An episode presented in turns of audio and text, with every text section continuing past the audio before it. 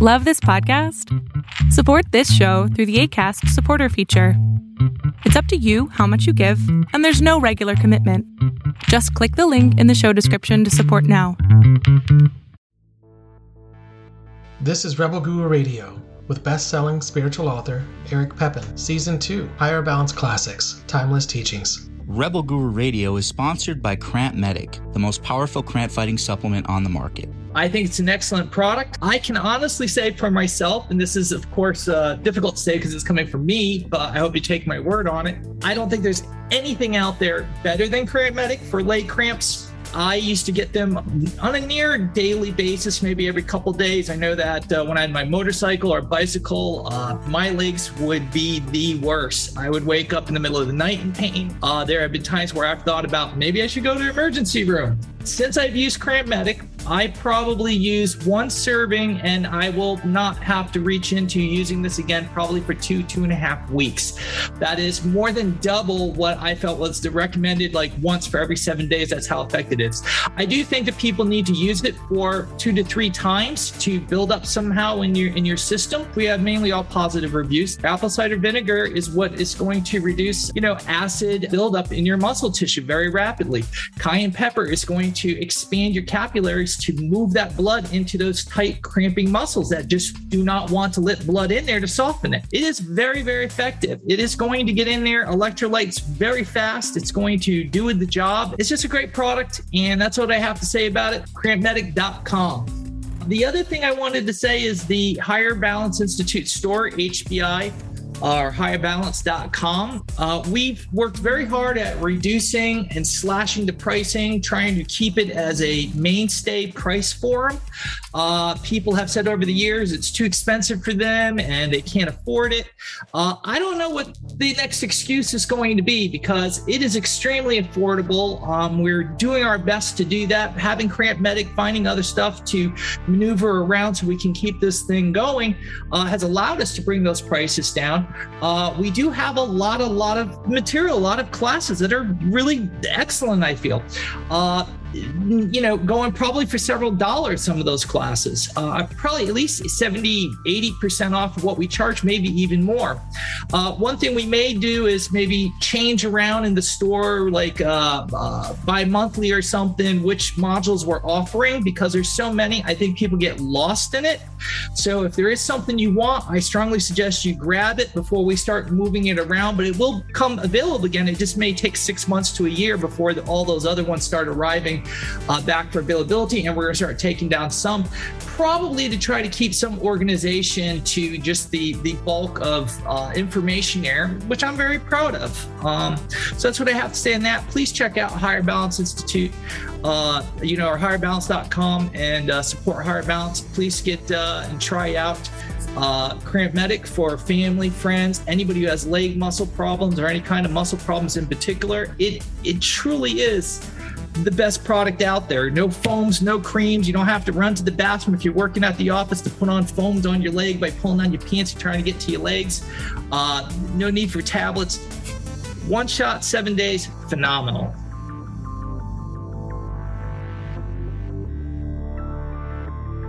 If you are interested in acquiring Eric Pepin's books, visit higherbalancebooks.com.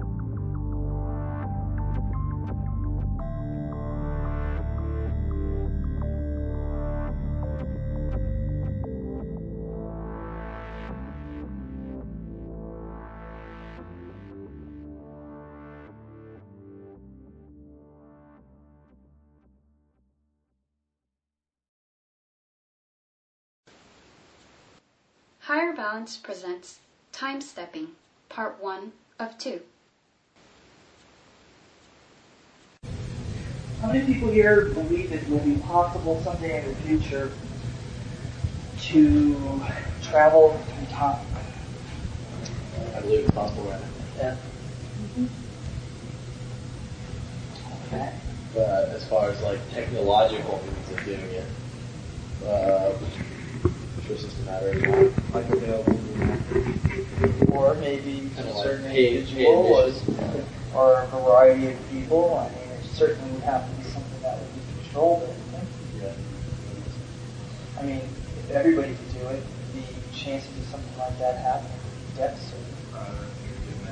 Oh, sure. You could totally destroy the existence of all of us. I mean, just by intervening or meeting somebody that uh, that should have been somebody else's father or somebody else's mother, or because you met them, they didn't walk across the street to happen to bump into another person that they were going to bump into to have and make a relationship with the president of the United States three generations down the line.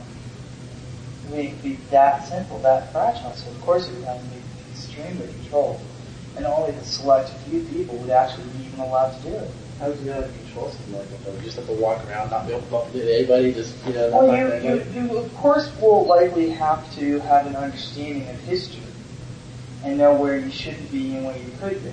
Number two, you would have to be anonymous. You'd have to be so anonymous that nobody knew who you were, what you were doing, or anything. You'd have to take on a typical concept of um, what you were doing. You'd have to take on a job. You'd have to take on a whole persona of life without anybody ever knowing for one iota of a second that you could possibly live in the future. There's an interesting movie I once seen. I, I forget the name of it, but it was these people who came from the future.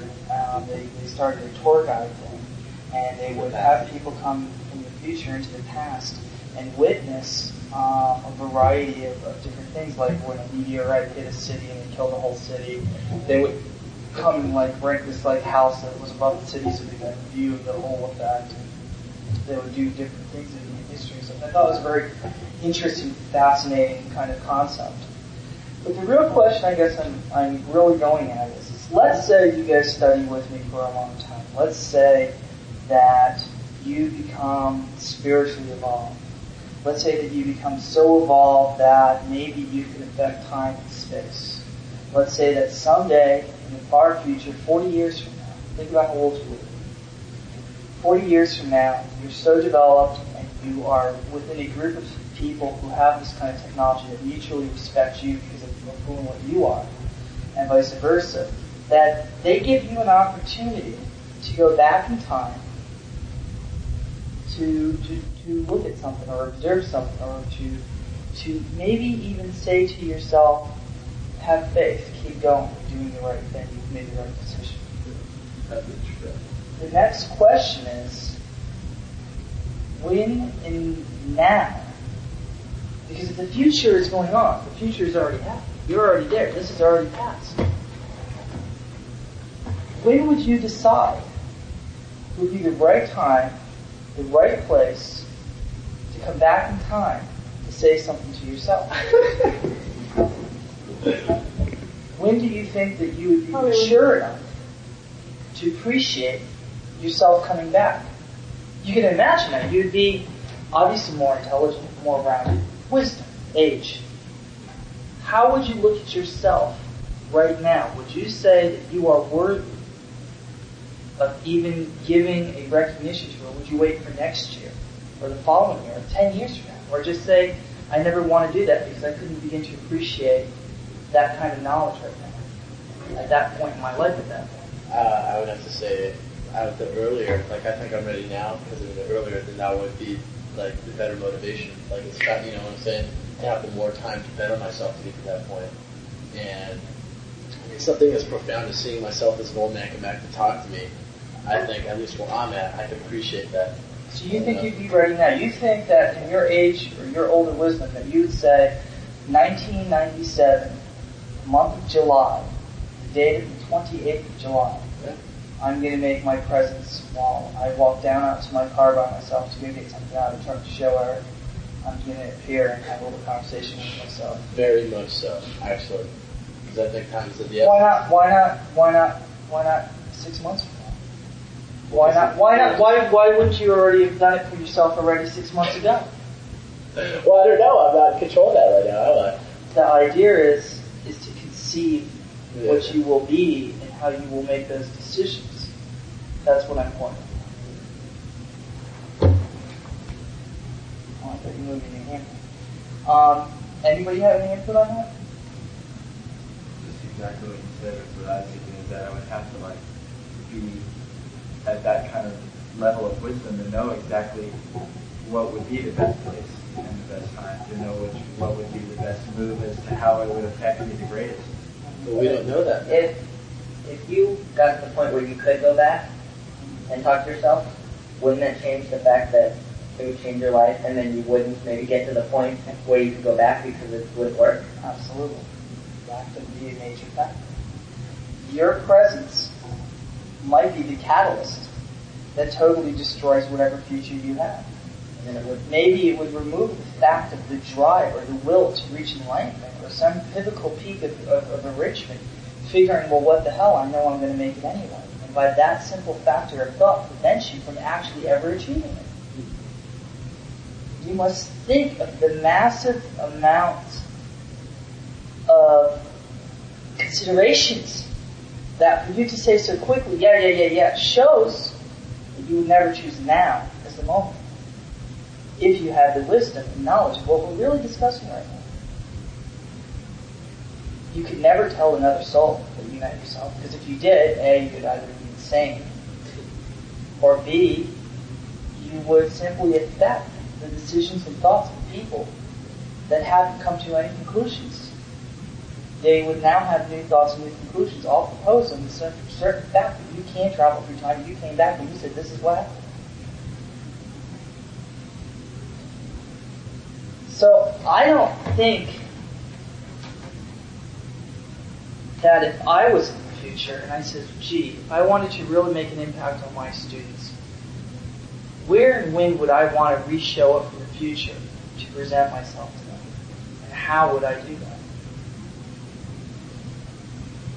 So put in a little bit of thought, a few seconds, and coming to the conclusion, wouldn't it be wiser to, to travel through time with an inconspicuous friend or partner? It could even be your wife in the future, which nobody has met yet, or a husband who lives in some other country that you're only going to meet 20 years from now. And have that person at the most troubling point of your life intervene for one second and say, as a stranger to you out of the clear blue, don't worry, everything's going to be okay. Everything's going to be just fine. Trust me. And of course, you would be standing off in some distant part of the street behind a car or a van or in a parking lot, observing the conversation from. Only then, as you're watching, the memory is created in your own mind at that moment that you experienced your husband in the future coming over to say hello to you, although you didn't know him. Does everybody catch that? Sense, deja vu. So, which is a very good point. Is it deja vu, or is it you intervening on your own history, your own time, your own moment, right here, right now? You believe it to be deja vu because everything logical would say it was deja vu. But yet, it was you manipulating yourself from the future. Yes, angles are very important. Remember, we also live in a universe where there is truly no right and no wrong. Everything is argumentative, everything is incomplete, and everything can be taken from a completely different perspective. So yes, we have to look at it from different angles. We have to look at it so meticulously it will prove right here, right now, if you're really even it. This very conversation is pivotal to your history, the next 50 years per so.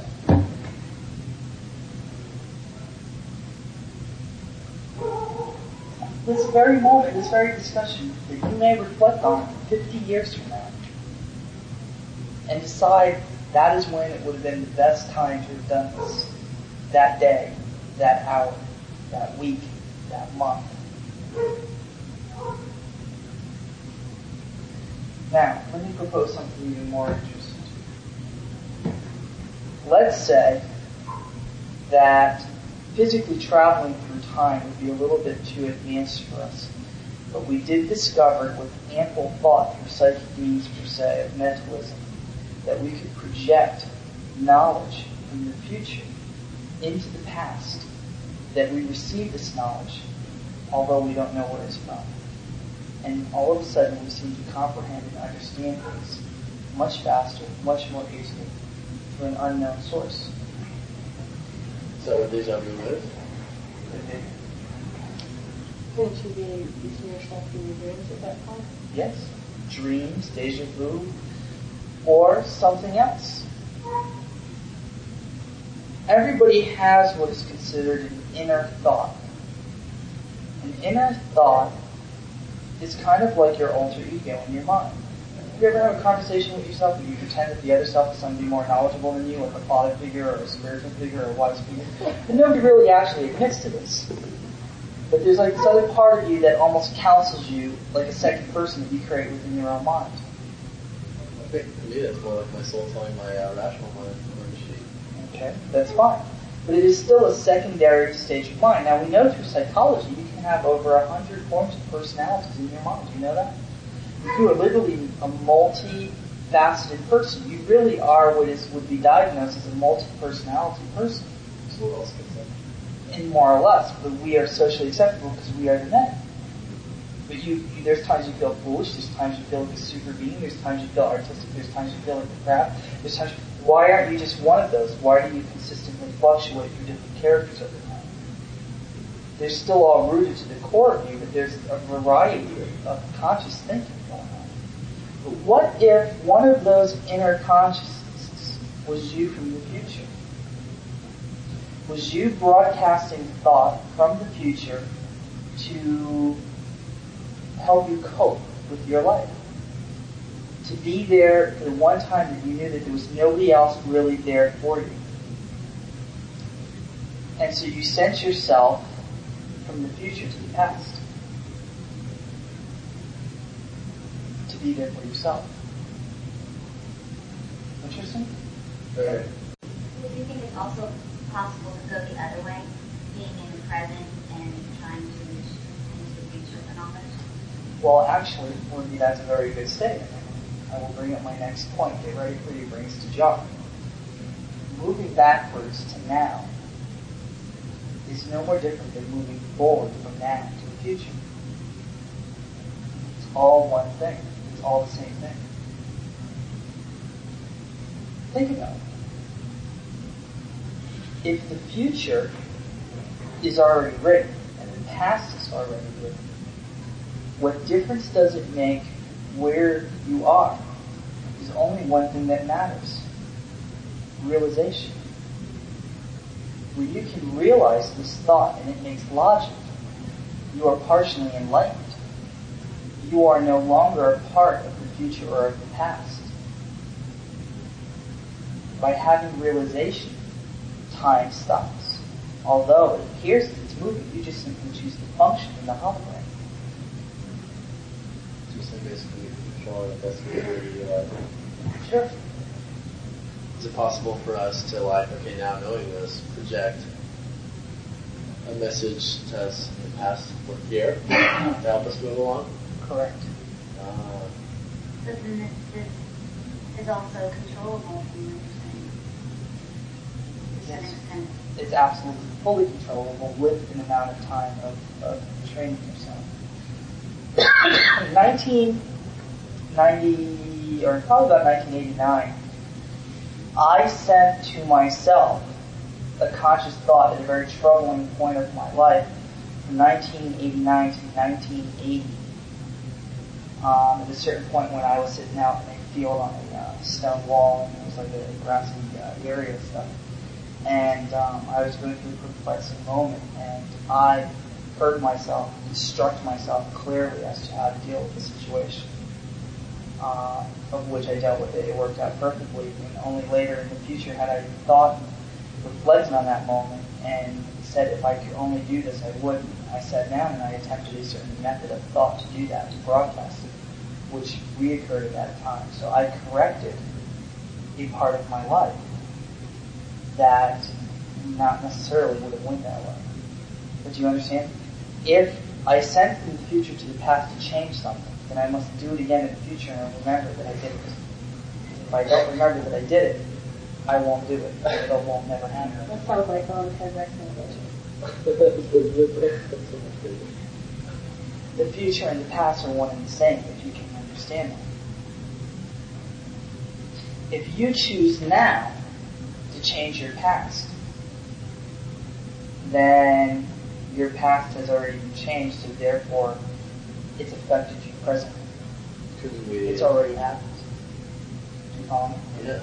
Couldn't couldn't we like throw ourselves off though, we project one message so strongly and then totally, I mean, all of a sudden we morph into something completely different. Yeah, that's what I was thinking too. Is it, is it physically also, or is it just spiritually and emotionally?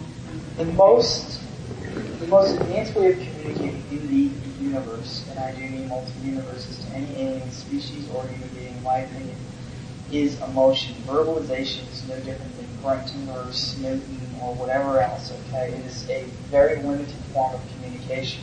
We have X amount of words, and every year we develop new words for things that we don't have ways of describing.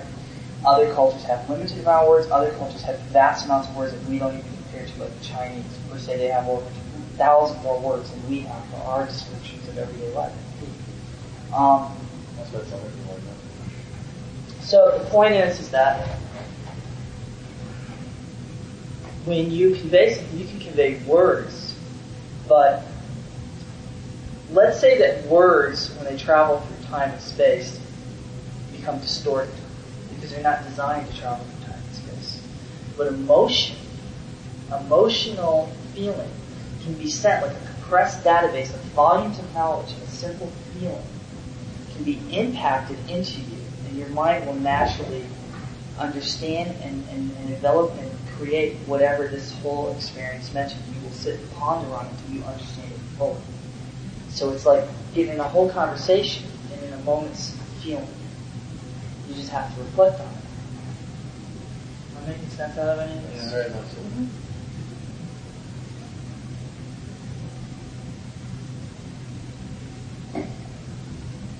So, it's a, it's a very interesting concept, and it's um, it's fascinating when you when you think about it. The, the largest and biggest point was that I wanted to make to you was that are you happy where you are now? Do you think that you are intelligent enough and spiritually evolved enough compared to where you will be in the future that you would choose now instead of next year or the year after or five years or ten years from now?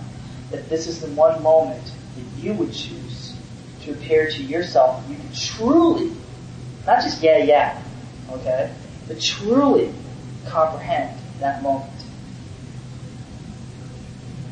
And that's what I want you guys to reflect on.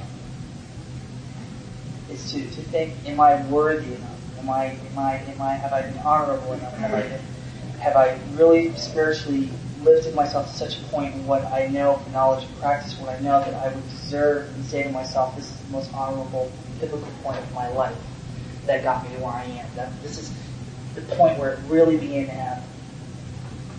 And that's what I'm trying to say, is that if you chose that time, if you had an entire lifetime to choose from, and you can only pick one moment, when would you pick? Why can't you pick one one?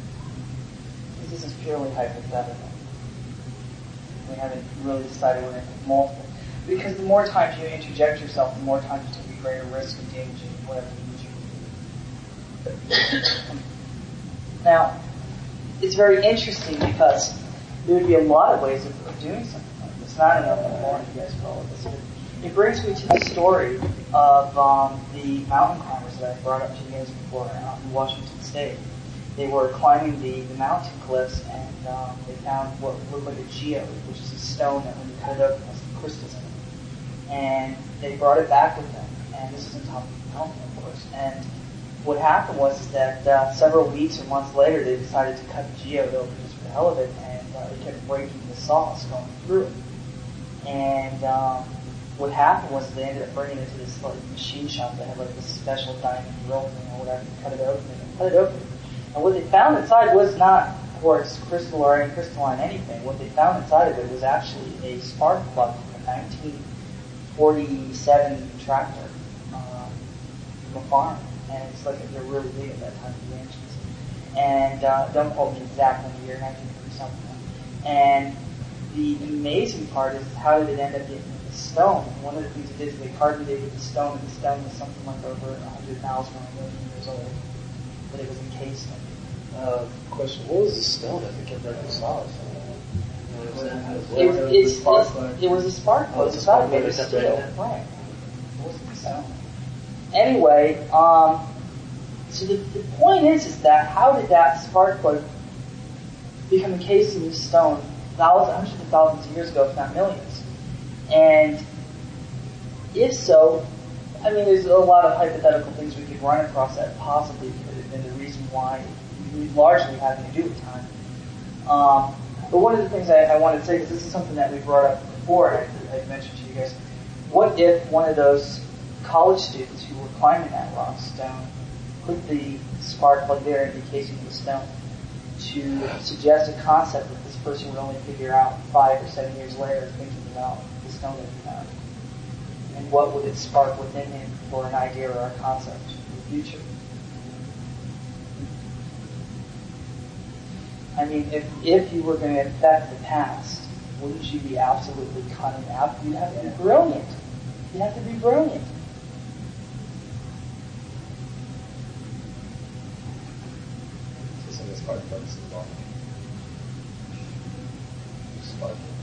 I'm saying maybe that it's an mandala, the modern way, that it's a form of knowledge that when you think about it, think about it, think about it, think about it, think about it, then eventually you come to a conclusion that anybody would come to if they thought about it long, that it always leads down the same path no matter who thinks about it. They might start off with a different concept, but eventually, after you think about it for such a long time, that it's a map, a dimensional map, in thought as a concept that takes on a path to a direction that ends up somewhere.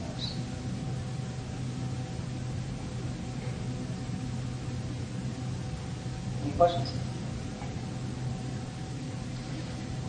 So, that's one thing I wanted you guys to think about. I thought it was really important that you guys reflect on on where you're going with, with everything that I'm teaching you. And if you really think that you're applying it, and instead of having me as your teacher, decision maker, judge uh, whether you're qualified or not, for you to really ponder on yourself and to say, am, am I really ready? And what can I do to do more, to be more ready? That's really the, the, the highest thing. Certainly relieves the burden off the man. Yeah, break down mandala. And mandala is. Well, no, no, I know what mandala is. Well, I guess for everybody, but um, can you like explain exactly what mandala is that you're trying to get to? Well, the mandala that I'm getting to is what I was just saying. Is is that if you do not provoke thought in your mind, you will become stagnant water. Water that does not move is death. It creates bacteria that uh, poisons. It attracts mosquitoes that create malaria.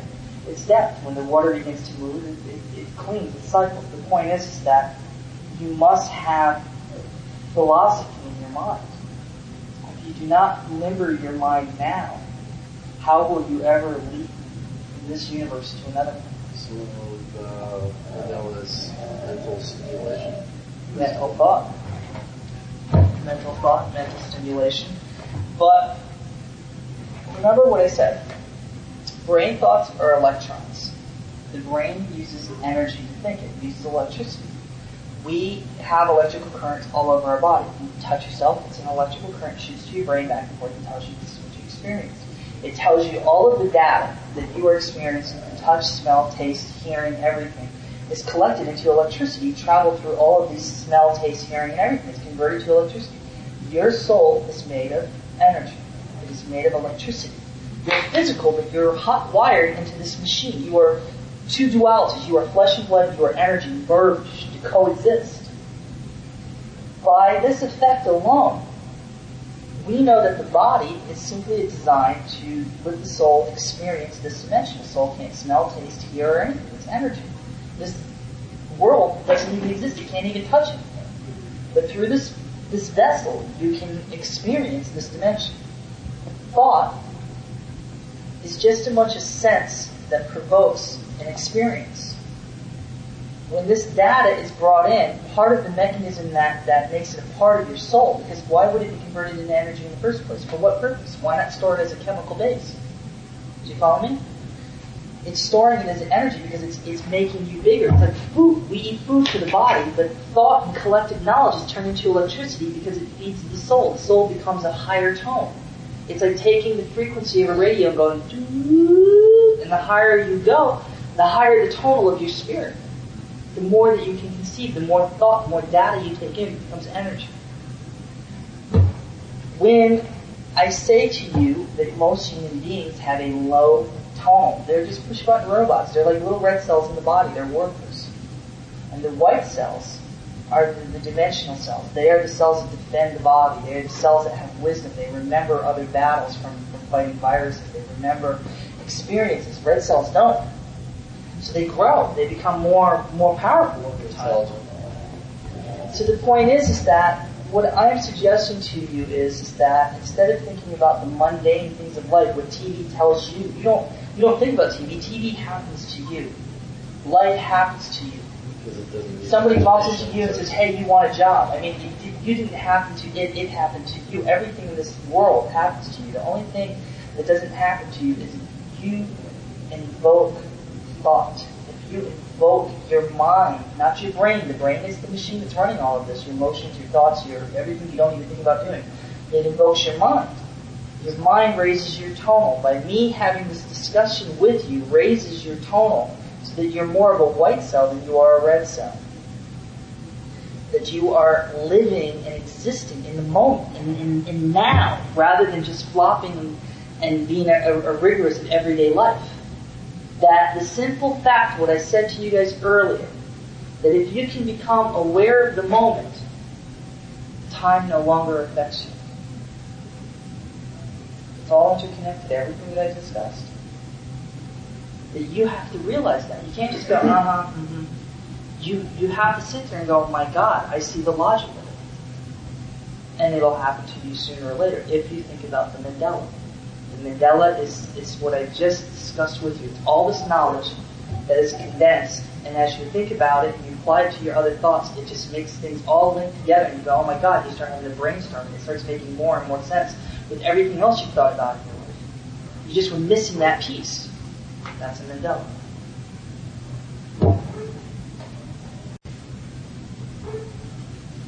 Basically, a way of speeding up this process is to also bombard. If I do not stimulate thought for you to think about, you will be stagnant. My energy is of a higher resignation.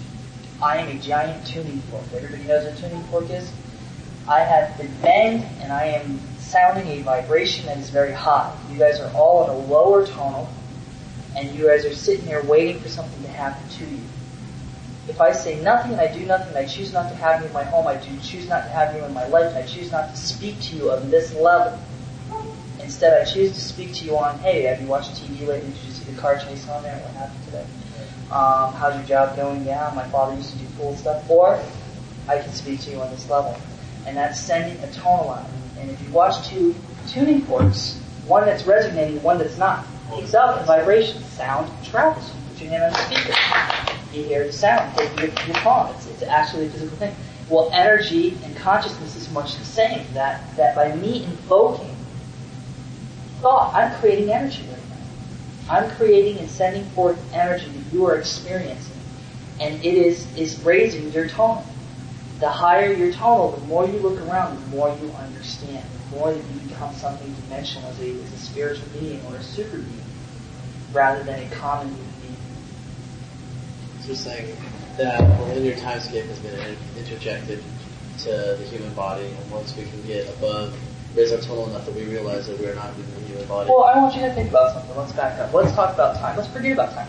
Let's say, what does measure time? Well, how do we measure time? We measure time by deterioration.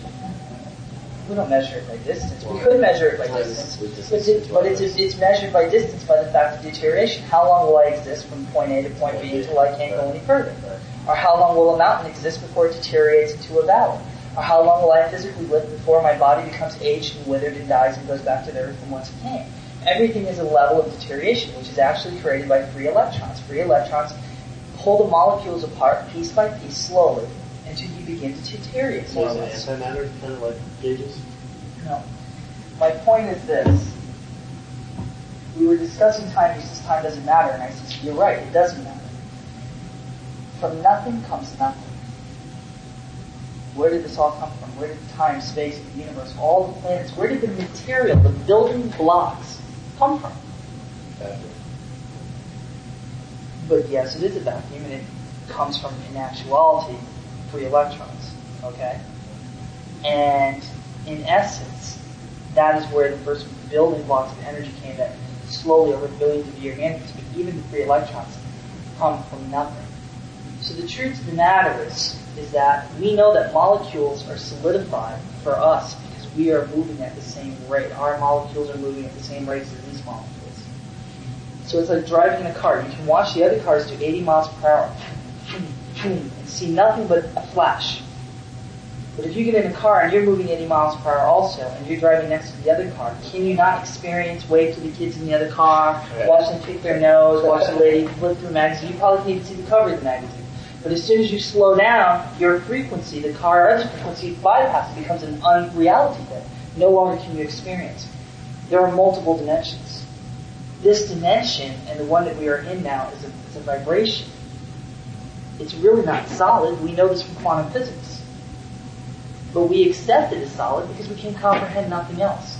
When we can truly comprehend that it's really not solid, then you no longer have to abide by the rules of this dimension and you can walk on water like Christ did, you can heal the sick, and you can raise mountains with one hand as Krishna did. If you think for an iota of a moment, you question that, thus the matter will become the same tonal as you and it will have its causal effect. Say different dimensions are all they are is matter vibrating at different speeds. There is no such thing truly as matter. Matter is only matter because we, we move at the same rate. But is that what the other dimensions are then? The energies or whatever vibrating at different Correct. speeds? So if you can change the thought of your consciousness, you change the vibration of your body. That's how I've done the things I've done, how I've walked through walls in front of students, how I've done miracles from levitation to, to entities to, to you name it. It's all done through manipulating dimension. What I choose to accept as my reality and what I don't choose is my reality. And I can affect something right now, just a small tiny spot, to something great and huge. And that's what Krishna did, that's what Buddha did, that's what Mo- Moses did, that's what, what Milarepa did, that's what Christ did, that's what they all have done. But you must really discipline your mind. You must question the reality of, of what you have been given as being the face of what is. And you can't say, I choose not to believe. You must really understand why you don't believe. And it must make absolute infinite logic to you.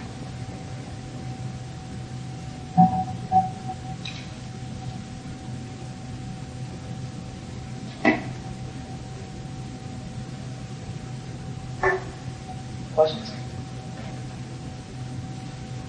It's basically of our reality. Let me let me explain To something. to you. dimension one. Yes, but but it goes more than that. See, because other people, to really become too, I don't want to say like me or, or something like that. So we'll just try to extract that as much as we can. But listen to what I'm saying. You all keep you on this dimension. But if you believe that one of you can do something, and the mass of your thought works with that person, like you're pouring all of your electricity into this person, he converts it to make something happen. That's how Christ did what he did. So yeah, this uh, yeah, his His followers, his disciples, his believers, until he got so evolved he didn't need them. But it was it was kind of a, of a crush thing. I'm trying to point something out to you. You see, Christ could do all sorts of miracles. I mean, he did things all the time, didn't he? He raised the dead. He walked in water. apostles for like the twelve energy harnesses or whatever. Yes, like, but the people. You see, he sent them out to work the people up to build the belief. Before he arrived into town, they were all expecting all these miracles, they believed. It was a much more naive time, also. So he's building up the energy. Correct. So he could do all these miracles. When he went to his hometown, he couldn't do one miracle Yeah, but he did- because they didn't believe this is you're, you're Joseph the carpenter's son. Jesus, you worked with my son building our house. How can you be the Messiah? He couldn't do one miracle. They refused to believe. So this is an interconnected thing. This has to do with dimensions. Said, Well, yes, it's very interesting. It's very thoughtful. In order for you to, to move to the higher levels, you must be able to comprehend the truth. Now we can talk about paganism, we can talk about New Age stuff, we can talk about meditating, we can talk about this and that. But none of that's going to get you from point A to point B unless you really understand how it really all works. If you understand how it really works, then you can do it.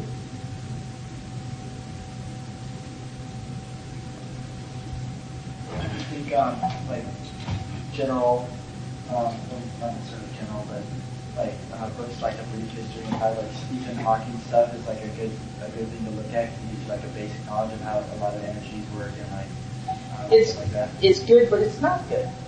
Okay. For instance, let's say we found now life on Mars. Okay. Which we think we have found microorganisms. Let's forget about all the other stuff and aliens and everything else. Let's just talk microorganisms. Stephen Hawking says there, there, the possibilities of being life in the universe are absolutely zilch.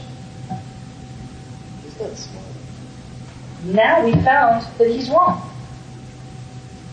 What does that do to his figures? It totally destroys everything he just said. Number two, you can only comprehend something by comparing it to something you already know. Do you follow me so far? It's very deep now, okay? That's how human beings think. We bridge thought. I see these, these shoes, and from these shoes, I see the plastic, and I analyze both of them. From that, I create plastic sneakers. From that, I create plastic sneakers with little lenses through so that the light goes through to kill the bacteria, per se, that grows on your feet through a form of photosynthesis. Do you see? You bridge the thought, you bridge the thought, you bridge the thought. If I want to conceive the universe, I can only use the bridges that this little tiny speck of a fucking shithole compared to the universe to comprehend all of it. Forget it. Math is an excellent tool, but it is a limited tool. Therefore, Stephen Hawking is brilliant because he's trying to bridge in the most highest level of bridging that we can comprehend. That's right. But the truth of the matter is, it will be forever flawed, like us finding life now on Mars from microorganisms level, since it could never happen according to all things we understand as far as that. So, to say that we want to trust what Stephen Hawking says, I say read it, study it, absorb it. I have. Okay, brief history of time and blah blah blah blah. The point is that it's good data, but you must always remember in the back of your head there are greater possibilities. That's it. When I believe it was Apollo, I think one of the, the satellites, probes we sent out to the universe, um, I had made some predictions about what, it, what what was out there also, and I was highly accurate. But, but the point is, I, I don't really want to go into me right now. But the point is, is that we could only conceive or imagine that all the other worlds were similar to our other gaseous planets. But one of the things that was discovered when it went by one of the planets, I think Pluto, that it had volcanoes.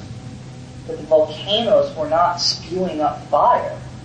It was spewing up um, uh, liquid ice. I forget the, the name of it, nitrous or whatever it is. But it was literally rivers of liquid ice. So we couldn't conceive that conception until we've seen it. We have to accept in all of our aridity, our arrogance, that there's just things we can't even imagine. I mean, we can imagine it, but it doesn't fit in our connection of connecting things to come to a conclusion. That there are just things that we will never be able to comprehend until we go to other worlds. So we have a larger database of connecting the dots in our heads, and we use that database to kind of figure out the galaxy and figure out the whole galaxy. And then maybe we can start working on other universes. But it's it's never ending. There's consistently things that, that we can imagine, but we would never be able to connectively prove scientifically until we get there and we just have to accept, well, there it is, so now we better figure it out. How can that be? Because it is there, so we can't deny it. So besides studying from you or somebody that is giving us information, how can we find knowledge that will bridge us into an enlightened state? I don't think that there's any easy way because the biggest problem with human beings is, is that you guys go down the path. You're perpetually lazy. Human beings do not want to, to evolve. You guys are, are actually organisms made from this planet that have specific function. Live, mate, and die. That's it. That's your purpose, just like any other creature on this planet. Is to procreate. That's about it. Just because human beings now are building houses and electricity, whatever, is no big thrill.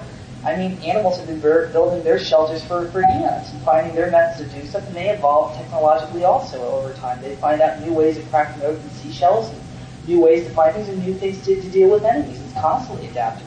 So we compare ourselves as, well, we're the best, we're the greatest. Okay, fine, but compared to everything else, it's nothing.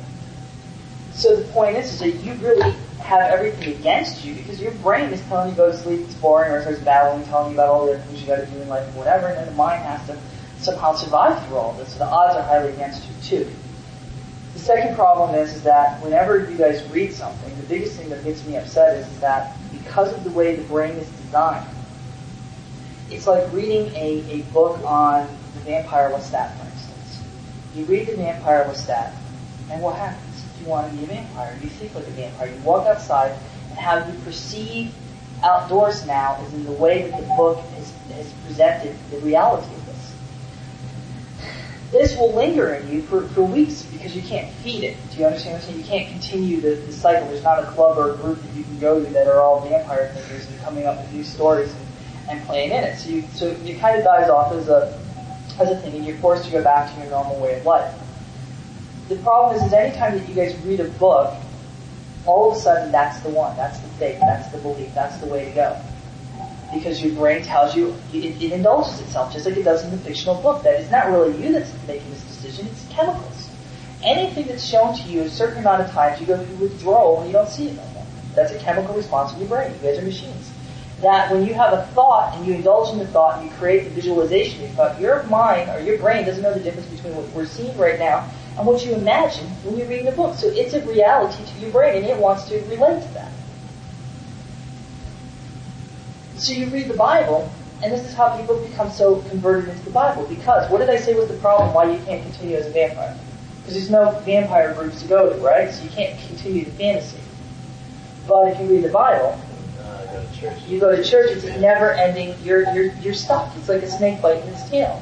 You will always think like this because it's constantly being fed to you over and over. You have a, a place to kind of get reveled into it. This is so the Buddhist reads the Buddhist stuff, and he goes to the Buddhist temple, and the, the Christians do the Christian thing, they go to the Hare Krishna temples. This is why you must always be absolutely careful to let your mind truly be open, to truly be an intelligent person, articulate person who knows the secret. They know it. And they allow themselves to fluctuate through different thinkings, and that's the only way that you can keep yourself from stagnating. So, yeah, there's stuff out there. The problem is, is it's very dangerous for human beings to how they indulge in certain things. But now that I mean, we're opening our mind to this, isn't that what the whole purpose is? Yes. But the whole purpose is to say that when you reach a certain level, then I say go for it. But until I think that that, per- that it's not that time, then I'm not going to suggest it, although I'm not going to mention it. Um, it's just not within what I think is the time. You'll find that with everything that I discussed right now, we've discussed a, multitude of different thinking, different philosophies already, which would never happen in a, in a singular based teaching. They would all discuss their way of, of accepting things.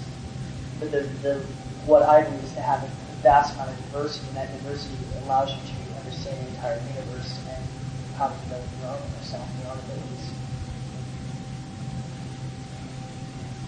Next question. I'm saving you guys. You just don't know. I'm saving your soul right now from, from the Christians, and from the Buddhists, and, from the Jehovah Witnesses, and everybody else. I'm saving the name this again? Hell, what? What was this particular class called? Religion bashing. oh no, I've got a whole 20 hours of that. Um, do you guys have any questions? Am am I boring you guys? Do you find this interesting? Is No, okay? it's, it's, yeah, it's interesting. You like fertilizing and explaining all the stuff that's going on. It's like thinking, just like what I think is like like you're saying. If you like, no matter what point you take it from, it, everything all of this one smack same exact point. Right, but remember what I said earlier? Good. No, that's his. Oh, alright. What I said earlier, do you guys anybody recall what I said earlier about, about there is no right and no wrong in the universe? Yeah, yeah.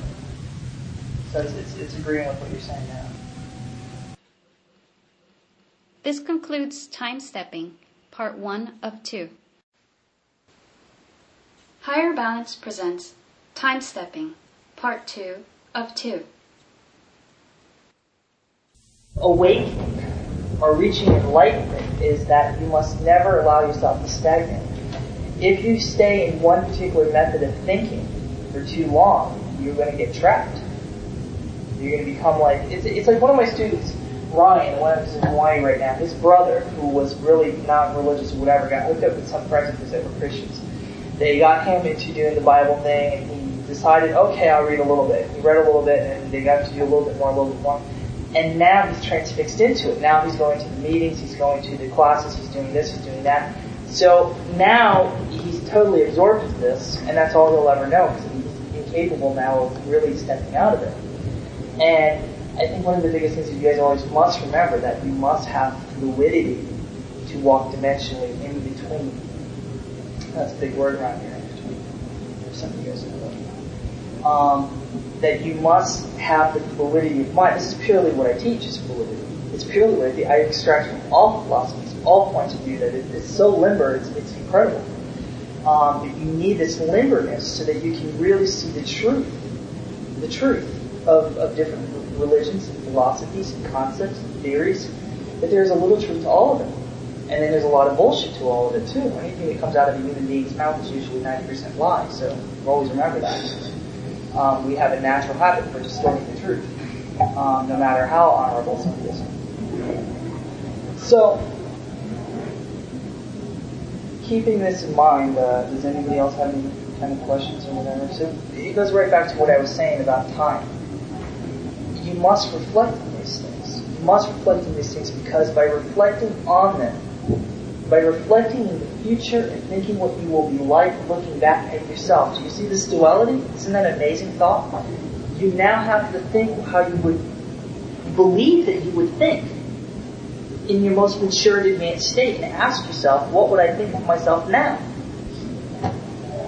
Which is very hard to do because you, you really truly can't do it. That's the point. But you, you give yourself a cutting edge because you analyze stuff now in yourself and you go, wow, I would I wouldn't like this about myself. I suppose I might like that. I suppose I would want to change this and that. But nobody can be a better critic for yourself than yourself. So you're basically to be able to generate a product, leaving our brain open though to the conception of us in the future, being able for the message to get through now. That's right. What would you say to yourself right now? What would you say to yourself?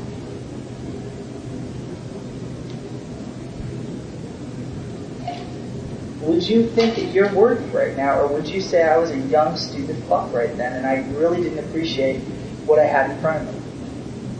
But still, I mean, even though no matter how young, dumb, and full come we are, I mean, don't you think if we saw ourselves as an old person come up to us, don't you think that would just... What would it mean to you? What, It would be a completely reality-altering shock. I mean, everything that I So would that big deal. So big deal. So big deal. Big what deal. then? What are you going to do with it? I'd listen to whatever the hell I told myself.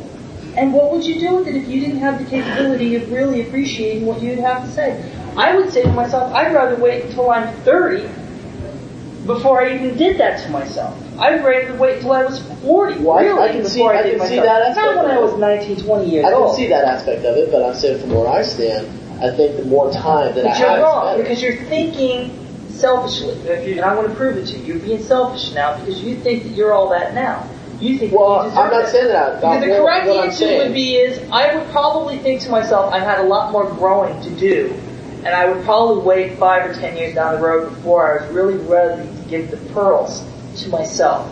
But I'm willing to admit now that I probably really couldn't appreciate that experience to the maximum Eric, of let, what it would let's, let's remember that there's no right and no wrong here, right? And I could see your point. I can see your point that maybe that I shouldn't throw my own pearls before me it's a swine now. But I mean, in all honesty, from where I'm coming from, in my mind, if I saw myself as an old If fucking man, we're not over, asking let's say a dimension not pink and I pop out, if I'm you like, saw you know, yourself. We're asking if you would choose now, now, if you would choose now of how you perceive yourself in the future. That's what I'm asking. Not if it just happened. Of course, it would, that would be great for all of us. But you, being a responsible spiritual being, evolving yourself right now, reflecting on your responsibilities, if you ever have any effect in the world, what demonstration can you give us now of stating how how and when you would choose a point in your life? And would you choose it now? You do or you don't. you have to project yourself there. You have to let your mind go there and really You said I have to and tap into my intelligence into the future so it can tell right. me when to choose. That's right. That's what, that's what I'm proposing to all of you. Okay. So be open to myself in the future. Every action you do now, when you are older, you will reflect on. You are living the future right now. Because you're writing the future. The only difference is, is that you, the key here, are functioning in the world. The world is happening to you right now. But you're not thinking about how you're going to reflect on yourself today, 50 years from now. If you think about what you're doing now, what you're going to think 50 years from now, as you remember this moment, right here, right now, is old. We're 50 years in the future, looking back and remembering this conversation. What are you going to think? And what do you want to do about it now? I want you to think about something. Life and knowledge. Life is a limited amount of time. It's limited. You're going to die. There's two things you're guaranteed in, in life. That you're going to be born, and there's only one other guarantee you have that's an absolute guarantee that you're going to die. Physically speaking. That's your guarantee. Those are two guarantees you have in life. Accepting that, then you have to assume that you have a limited amount of time to accumulate a fuel that's going to decide what you will be when you die, if you even exist after death, according to what we believe. B, how will you function? Will you be a being that can move freely through time and space and dimension and choose your next destination? Or will you be pushed around like a hockey puck through the karmic oceans to your next destination? Or will you simply just dissipate? Every decision you make now, 50 years from now, will decide what you bank out. What is your checking account filled with? How much did you earn? What are you going to buy with that? That's right. What are you going to do with the knowledge? All the knowledge you accumulate now, all the pondering that you do is going to pay off later. Are you doing as much as you could now to plan on your future? It's like your retirement. It's like buying a home. It's like thinking about your future right now. Where 10 years from now, are you going to say, if only 10 years ago I started saving? I mean, think about something now. 10 years ago, you were how old? Everybody say out loud. 10. Okay. If you saved $5 a week for the last 10 years, and all of a sudden the bank says at the age of whatever you are now, you can have that money, would you be thankful that you did it right now? Right here, right now in your life, when you think about what you have, wishing you had a car, you could fix the car, you could get a better car, or you wish you had clothes or money to go to school or whatever, would you say thank you to yourself 10 years ago and saying, I am so thankful to that person who I was then, that I was smart enough to think about me in the future?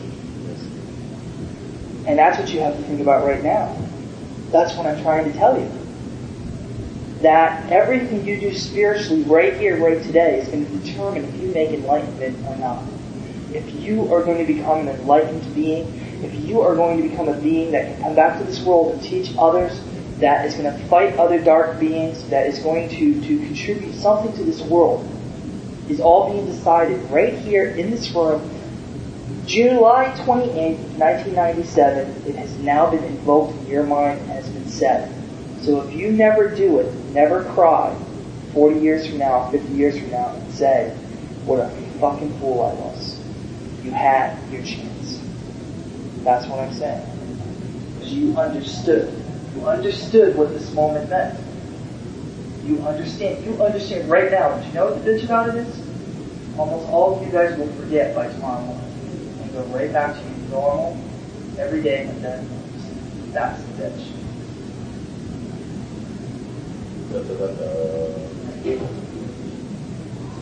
You know what else I can guarantee you? I can make you another guarantee. I can guarantee you 40 or 50 years from now, no matter what the outcome is, you're going to remember this discussion. And you're going to remember how very right I really was. And how you wished you really, really did more than what he did. That's what sucks. It's only then will you really, really be able to appreciate what I'm saying. Of course, you know, it's like the rabbis. Now, I'm not Jewish, but I have a great respect for thousands of years of thinking and culture these people have. And the rabbis, who are very rich in wisdom, will say to the people who want to read the Kabbalah, let me read it, let me read it. And they say, no, you can't read it until you're 50 years old. It's not until you're 50 years old are you really looking Because you won't even begin to understand what he's saying. You might as well say it's Chinese. You can read the words, but you can't feel what it says. You know what the meaning of life is? Very good. So then, you're, in other words, if we can project to, I know you repeated it. No, no, you have to repeat things many, many, many times. It's called refining. If we can uh, project into our growth of the future, then we can save time and be able to learn more knowledge by the time we get to that You accumulate five times, ten times, a hundred times more. So where do we start? I mean, I know it's an individual thing, but we're all What's the exercise? stages. What's the exercise? Everyone wants How the hell do we do it? The exercise is hope, want, desire, will. Will, will, will. You learn. You, you make sure you show up on time. You think about the things I say. You listen to the tapes over and over again and think about what was I trying to say.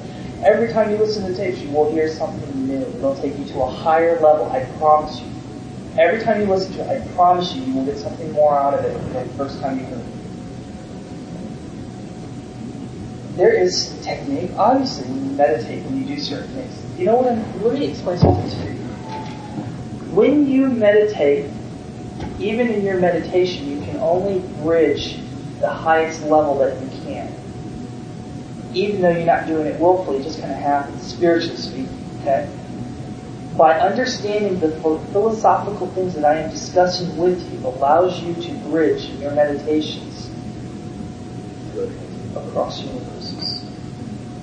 Just by understanding what I'm saying to you now. A lot of people say to me, well, Eric, I want to be able to walk through a wall like you did. Or Eric, I want to be able to move objects like you did. Or Eric, I want to be able to do psychic things like you did. Or Eric, I want to have the knowledge from wherever you get this knowledge. I want to be able to tap that same source. Show me the technique. I'm giving you the technique. If you can comprehend what I am saying, you simply just know how to do it. There's not really a formula to doing it. It just makes sense to you one day. If if if I hand you a pair of shoes if you've never seen shoes before in your life, you've only been barefoot your whole life, and I show you these shoes, can you comprehend with the knowledge that I have verbalized to you what to do with them? Oh, God. Oh, God. But it makes sense, don't it? Yeah, and you can use them, and then you can do things with them. When I am talking to you guys and I'm speaking to you and I'm trying to make you guys conceive things that you guys have never really thought very deeply on, all of a sudden you're gonna go, you're gonna go, wow, now now this makes logic. And then you're gonna start doing stuff. You're gonna start seeing shit moving through the walls. You're gonna start being able to feel other people's insides. You're gonna be able to heal people because it's gonna you're just gonna know what to do. It's just gonna make common sense the way you look at those shoes. No, beyond intuition. You just know. Is, is putting the shoes on intuition or does it just make sense? Well, it's logical. But why does it make logic? Because you've bridged a lot of concepts until you got to the point that you've made sense. Well, what I'm talking about, like what you're saying, like this profound thing about like healing people. I think it's more of a soul intuition of your soul telling you how to do it with your logical mind. No? Your soul tells you you want to heal. It doesn't tell you how to heal. That's the difference. So you're saying that your logical natural mind explains to you how to You, you, because even as an energy being, you are logical and intelligent also. It's a fundamental of the universe. It's included in forever. You're constantly thinking. That's what, what you chose this body for. And also in connection with the universe, how if we project out um, information or we project out um, energy into the universe, it also comes back to us. Well, that I call sampling. If you send something out, you can't have an empty amount of space technically. So if you send energy out, it's, it's something else moves in. Whatever comes into you, you're like a giant chemistry lab. You analyze, you study, you experience, you grow. So if you put energy out to the universe, what you get back always makes you more because you can never become less than what you are. You can only accumulate. You can never deteriorate. Energy. So saying a total can only hit such a level. Tonal can become, you can have something, but never use it. Do you understand what I'm saying? If you never use it, you might as well never have it. Just you can have a tonal, but if you don't practice it, it's bullshit. It doesn't matter. Then you might you have a low tonal. It's the knowledge that makes you have a high tonal. Tonal is something that you, you, you if you can you can have the tuning fork. You have the knowledge, you have the tuning fork. But if you don't practice it, if you don't bang it, then then it's not being used. So it's a tonal drop, it'll just remain there static. It'll there's no sound. You can make it sound, but you have to put forth the effort. It's kind of like singing. Everybody has a voice, but not everybody does have Sure. So one of the things I suggest to you to do is, is, is if you want a technique, I mean, it's really not a technique, it, it just would make sense. Lay down in a private place without other people. Clear your mind. Think about a little bit of your past. Think about, choose a moment in your life and recreate it completely visually in your mind. That very moment, that very place, and feel what you felt then, but as an adult now, or, or with the knowledge that you have now as, as a more mature person and and kind of give to yourself. Kind of like if I only you know what I know now, and like put ourselves in this. In other words, say to yourself in emotion, it's going to be okay. It's going to be all right. That's right. Almost like you now. Don't think about whether it's going to work or not. Just simply do it. You see, let me explain something else to you. Let's say that time cannot be moved. We can't move through time. But you are still reliving every single moment of your existence from the day you were born in here. It doesn't stop. Under hypnosis, you can relive incredible details that you think you totally had forgotten. It's every single second is recorded. We are the best recording system in the probably in the entire world. There is not even a computer that can come even close to us. We record in sound, we record in sight, we record in smell, we record in taste, and we record in touch and texture. Wouldn't you like to be able to plug into the TV and, and become the character in the movie and really relive what he's, everything they're doing? Be able to, but the point is, is that the point is, is that this is what you've done for your whole life. You as a soul have recorded this 50 to 100 years of your life. It's a giant recording method. You're a giant state-of-the-art camcorder. And everything is recorded in here. So, who you are now, how you perceive things in the world, how you think, the limits of what you feel, the limits of what you think, the, the things that prevent you from doing psychic things, are all of the things that you experience from the highlights and moments what is in your mind. They are all your personalities.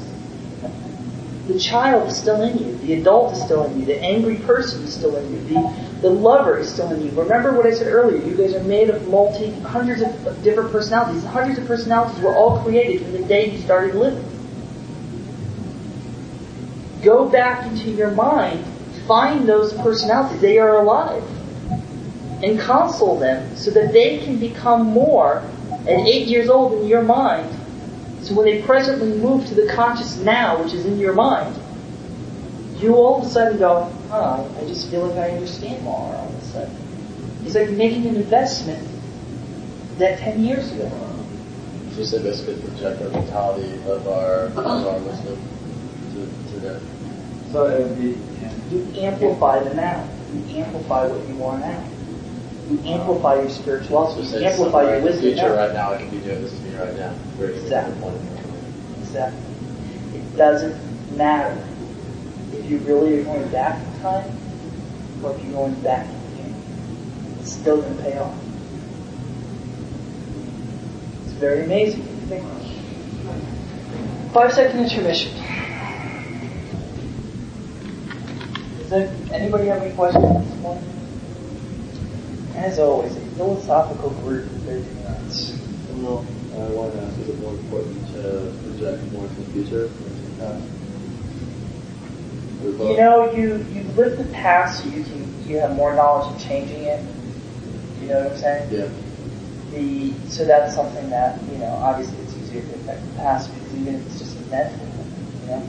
Like I said before, I think that all psychic abilities are suppressed. That as Neanderthal man, we survived using psychic abilities, um, or Cro-Magnon, I should say. As we walked, because we don't live in caves, we walked everywhere. Um, we were we were preyed on. We had to know which way to go for water, which way to do certain things, what what what to sense to know if something was preying on us. These were all psychic abilities. We lost those psychic abilities. All of those psychic abilities are still within the capability of your brain, but they are repressed. They're still there because I can sense when somebody's watching me. Yeah, but, but not all of your senses, and certainly not to their full potential. Okay. The point is, is that they are all suppressed, and the idea is how do you free that knowledge? How do you free that emotion, those those senses? And they are they are suppressed by society structural thinking that has been impounded into your brain at this point. And by healing yourself, kind of giving yourself psychotherapy, if you will, okay, you release certain things. You release certain emotional patterns within the brain that allow you to feel and sense things. And I, I think that's really a, a big deal. Um, the other thing is, is that you have to experience yourself. There's a little trick to experiencing yourself. Um, everybody thinks of themselves, but they never experience themselves. You know exactly the kind of emotion you need to fill a certain blockage. You see, you know, we know that all animals need a certain amount of affection. We know that um, monkeys need to hold a doll or, or have a, a wicker mother made. They are more secure and more developed than the monkeys that grow that don't have that. They're intestine. And one of the things is, I think a lot of people don't have a communion with themselves. As I said to you before, there's there's the me and there's the I. The I is your soul. The me is your flesh and blood. You are both, so you have to learn to, to work with both. Um, one of the interesting things, if you want to try to feel inner emotion, and, and men have a big time doing this in certain cases, but sit up, the, sit, sit up to your feet or touching them, or sit maybe leg style or something. Sit up. Okay, we ready for silliness now? I want you to. Has anybody here ever hugged themselves? Have you ever hugged? I, I, I, I tap myself on the back. Okay, I mean, how many of you guys can really admit that in your own privacy that you attempted to hug yourself? I don't, I don't believe Have that. you ever tried to nurture yourself? Okay. What I want you to do is to simply hug yourself. Feel what it is to feel you turning yourself inward. It's a very interesting concept. To hug yourself, you feel what, what is somebody almost embracing you, but it's you that's embracing you. So the patterns of your brain go, wait a minute, what's going on? But there's another part of you that becomes sympathetic to the self. And it's very healing. And I think that if cancer patients and ill people did this, they would heal themselves at a very rapid rate.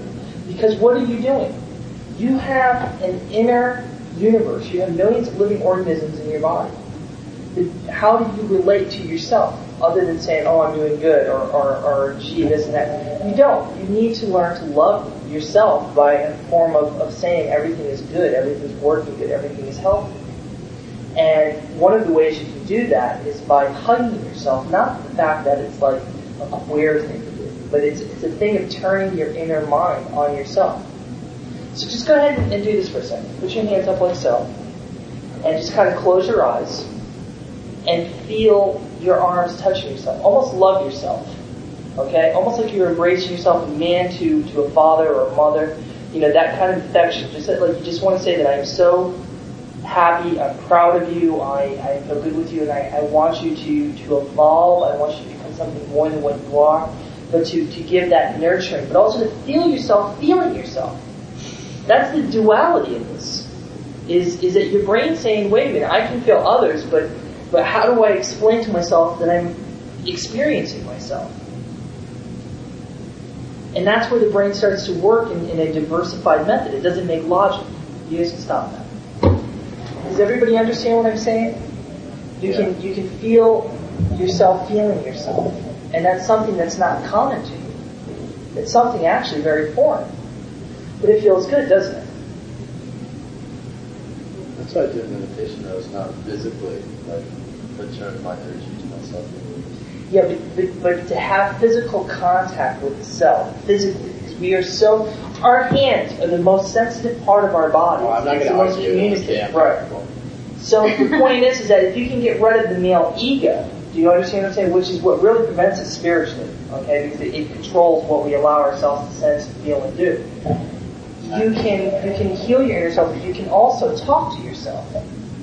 Like you're almost conveying as a second party or second person, telling yourself you're doing well, you're doing this. You can be the empathetic voice, the voice of encouragement to yourself, and it really works. Just as we can tap into like almost like a female energy in us. Absolutely. That's what I'm trying to point out. As you're Yeah. tapping into your polarities. Well, you know I'm big here. So then, in a sense, it's manipulating our senses to give us what we need.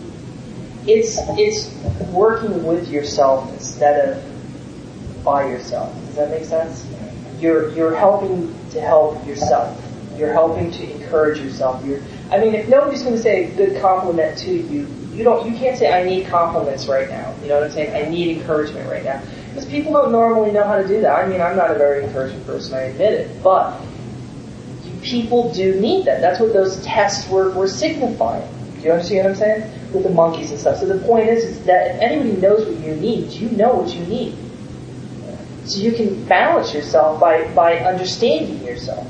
And this is what allows your sensory to become higher and more intuitive and more spiritual is that if this is balanced, this is balanced. It means you're balanced out here, or you can at least begin to understand that out here. If your mind is constantly in torment or frustration or, or worried about things or doesn't have any companionship or, or whatever, be your own best friend. I had, I had a question. Um, probably about five years ago, we talked a little bit about this when we talked about the experience of dying, but about five years ago, um, I went through this six month period of before not ever having like very many regrets or feeling, you know, if I was mean to somebody I didn't really have guilt over it. Then all of a sudden this period in my life where I felt all these things from the past I had forgotten about were coming up and like all this guilt was coming up and all these events that, that I didn't remember and it was all coming up and I had to go through the pain that I blocked out before. It was the weirdest thing. No, but that's true. That's your brain is a machine, and, and the the mind is really who you are. So when the brain starts dumping on you, it can't function. It's like a computer. It's, does anybody here not use a computer? or understand the fundamentals of a computer? If you start putting in software and it starts to bulk up or starts to, to overwrite the auto exec and fix this with other new programs you put in, what happens? It screws all up. You have to shut the computer off, reboot it, and let it sort itself out in order to make it function better. And the basic line is that sometimes when you start investigating your own mind, you're going to you're going to come across huge things, huge issues that it needs to resolve. You know, they're, they're doing new studies now on, on the brain. It's very interesting. They're talking about dreams. And they're saying now that one of the new hypotheses about dreams is, is that dreams is your brain's way of working out um, experiences. That when you dream, the reason why it, it does all the things you do is to bring you through certain emotions. To almost like chemically balance off certain things that you've experienced. So my point is, is that there's stuff that's buried in boxes that's never been fully digested by the brain to understand why or how come or to conceive. The child always says, "Why does it rain? Why is the sky blue?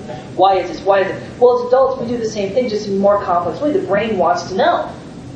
So when painful things happen or things that, that, that shock us or things that, that, that seem intimidating to us, sometimes it's so overwhelming that we can't process it.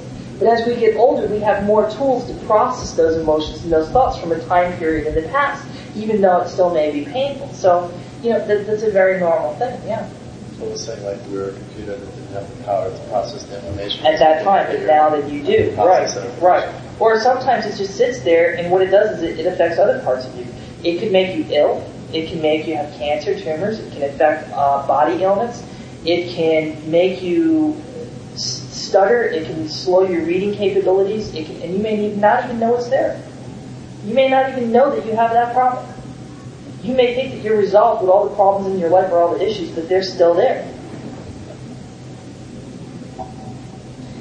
So it's, it's a matter that you have to sit down and, and think about your whole life from the earliest stage and just kind of go through your whole life kind of like fast forwarding, you know what I'm saying? But to console yourself and say, yeah, that really sucked or that sucked when my father did that to me or did that to my mom and I was really hurt, you know something. I'm here now I'm, I'm, I'm okay and I'm going to be okay. And it sounds like a, a kind of a queer thing to do, but the point is, is that if you want to reach the highest level of your mental capability, isn't it wise to clear out all of the bullshit in your mind. That's right. You have you have to lay the foundation, and that's what makes it a sharp mind. Everybody's got bullshit. It's just a matter of, of you kind of doing a, a defragmentation of the computer. You know, it's you're defragmenting, you're sorting and, and fixing and, and, and making everything work the best that it can.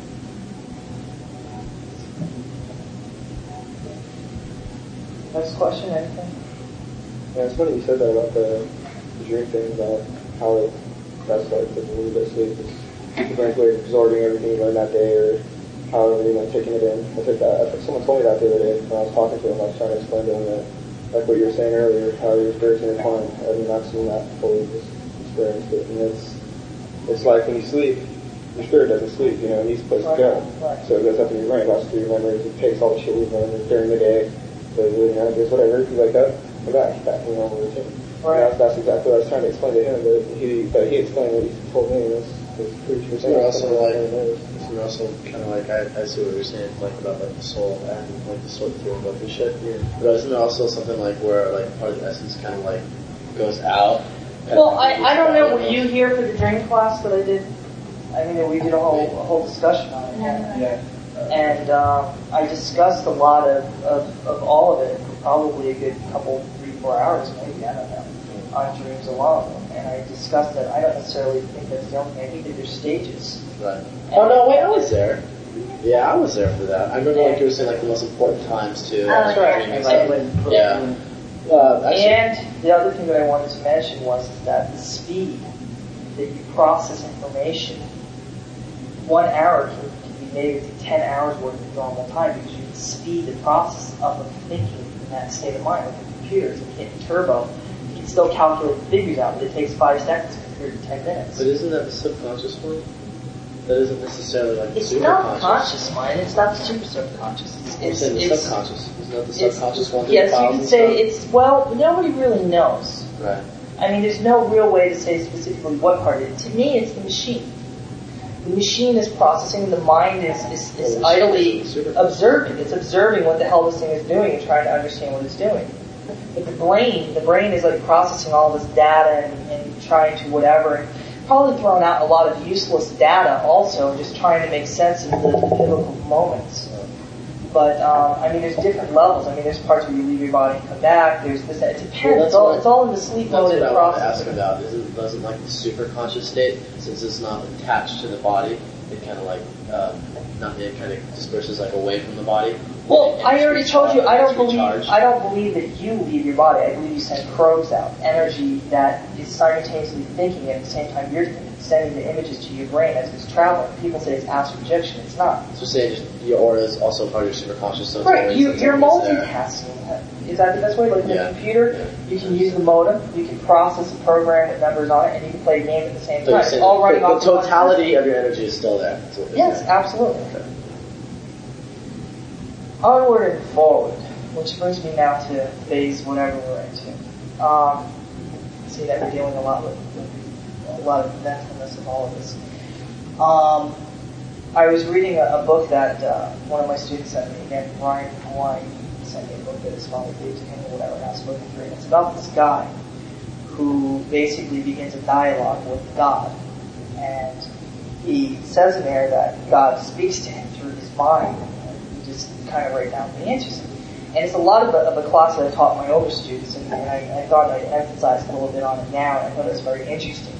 I mean, I don't believe he's actually talking to God, but in a way he is. And a lot of people might go, well, what do you mean by that? First of all, the book is, is good. You guys should read it. I'll bring it out and show it to you if you want. Um, I'll bring it out. Conversations with God? Conversations with God or something like that.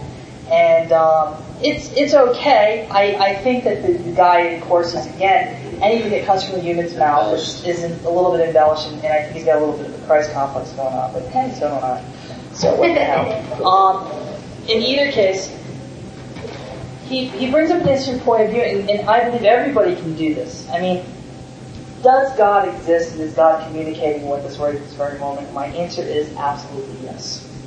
The problem is, is we choose not to hear God. We choose not to listen, and that is the big problem. God is, is communicating with us as much as the cells of your body are communicating with you. Okay? And it's just a matter of listening. Number two is if we are made of the fabric and body of God, we must have a direct link. We just have to figure out what that is. Okay? Now, of course, I believe, in Luke Skywalker and the Force concept, so I believe God is an energy that permeates us, goes through the walls, through the tables, through us, through everything. It's a living force. It is us. It is us. So therefore, if that's the case, then we should have a direct link to understanding God. Well, remember when I was speaking about that alter voice, that, that, that second consciousness? Well, this is what this guy uses in order to convey to him his, his thoughts. He asks a question and he freely allows this alter ego or this altered part of his mind speak to him as a representation of God. Now he believes it's God, but I'll call it a representation of God because I don't really necessarily think it's God. But in this representation of God speaks to him and tells him how to understand things or what certain things really mean. Now, you have what is called a super subconscious. That super subconscious, if you are an old soul, has lived 10, 20, 30, 100, or 1,000 lives. It is the totality of all of the knowledge that you have existed is stored there. But You cannot directly access it, which goes into other reasons if you read the papers that I wrote on reincarnation and everything makes absolute logic. Um, but let's say that you create an alter ego to, to teach you, to talk to you, to, to make you understand certain things. And So it's a super conscious. so it's an access per se to some higher knowledge within yourself. It's really you, but it's, it's a higher knowledge of you. So of course the knowledge sounds more correct. And this is what this person is utilizing. And, and basically, you know, he asks questions like, you know, well, how do you talk to us? He says, I talk to you through emotion. And emotion is a universal language. I talk to you through the trees, through the things that you see and what you feel. And nothing that you experience in life just happens. It, it happens because I put it there so that you learn something. Of course, all of this I can explain in different fashions also. But the point is there is some truth to all of this. And uh, so one of the things I wanted to say is, is that you guys should try to, to maybe do an experiment with this alter ego and to, to start conversations with yourself. You have to be very careful because you can also create a, a lot of problems for that. Multiple personalities at once. You can see me out talking to myself. They always say, you know, well, you can talk to yourself, but don't, you know, you only should be worried if you get answers. And here I'm saying, oh yeah, listen to the answers.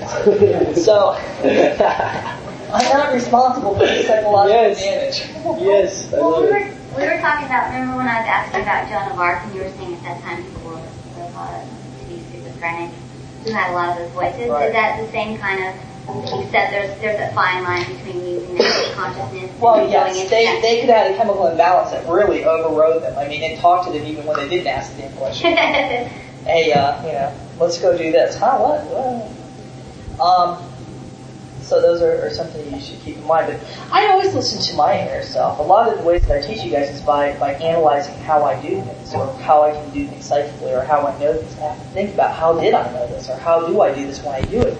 A lot of stuff I do instinctually without even realizing I'm doing it. I just do it. So I have to sit and say, how did I know that? This uh, um, question isn't our like that knowing or that alter ego like this, this, this is super conscious, right? Basically, like the soul's totality of knowledge, and so wouldn't that be classified as intuition or intuition? Uh, um, There's intuition. That's emotion. There is Intuition's logical, emotion, There is, there is, yeah, but you can't always trust intuition either. Intuition is only based on what you can bridge. You can only judge something by, by what you can compare it to. And therefore, it's fallible, in my, my opinion. It's not trustworthy. But then you have to trust it. So there's a duality there. Do you understand what I'm saying? All I'm saying is this is right and wrong to everything. As long as you can keep that in mind and never just say, this is absolutely this way, or that's absolutely that way. What I'm saying is, out of my totality of my super conscious, it, sh- it sure knows a hell of a lot more than my conscious. So it sure is a hell of a lot more trustworthy than my rational mind, No, no, no, no, no, it's not. You know what? Your alter ego or that part is also influenced by your your manipulative side, your, your uglier side, the side that wants to, to manipulate or control. I mean, there's influences. You know, Mahatma Gandhi once said, no good man is completely good, and no bad man is completely bad.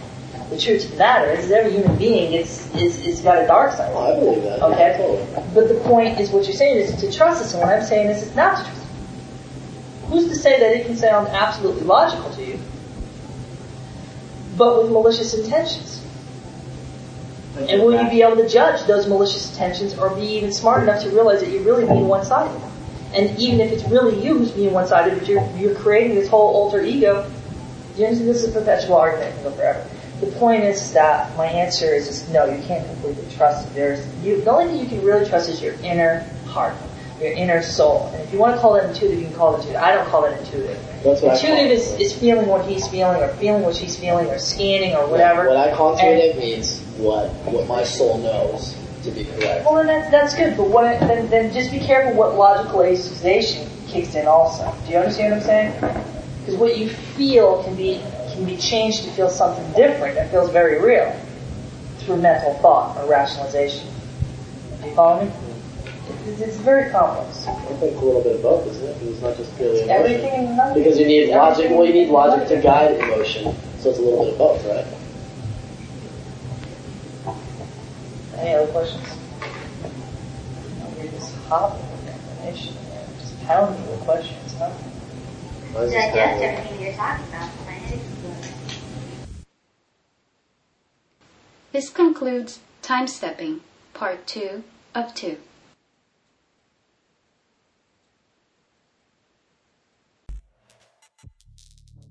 A lot of people ask us, where's the best place to start with our courses and material? The fundamental backbone of everything in our catalog is the Foundation Meditation System. This is a unique meditation technique geared to the purpose of absorbing prana, stimulating key regions of the body that enhance sensory development, and allow one to tap into a source of unbridled spiritual energy. Foundation meditation can be learned in our book, Meditation Within Eternity, or you can visit our website, foundationmeditation.com, to acquire the audio course. Again, that's foundationmeditation.com. Each of Eric's books comes with a secure readers only section online that contains a treasure trove of complimentary free training material. When you add up all the free training you get with each book, you have a combined total value of over $1,000 in additional content. This includes classes, guided meditation exercises, and more. Digital and physical copies are available at higherbalancebooks.com. Order the set on discount now, and we'll also send you a free guru deck in the mail for physical orders. Again, that's higherbalancebooks.com. Go there now, order your set, and join the growing movement of spiritual adepts. Follow us on Instagram at Higher Balance Institute, all one word. If you like this podcast, please subscribe on iTunes and leave a positive review to help others like yourself find this knowledge. If you would like to support this podcast, please visit our online store at higherbalance.com. Meditation. It's more than just relaxation. There are different kinds of meditation, just like there are different tools to do a job. Finding the right kind of meditation will decide whether you awaken or whether you just simply drift. Energy. More than just a thought, but of movement that you can literally feel through your body. Visions. More than a faded idea within your consciousness, but rather a vivid reality so clear it'll make you question reality itself. Meditation, if used properly, will show you how to move the currents of your mind into a better life, a more prosperous life, consciousness expanding, memory improvement, inner balance, higher balance. Most of all, discover who and what you are and what you can do. Join us at Higher Balance Institute. We'll help change your world.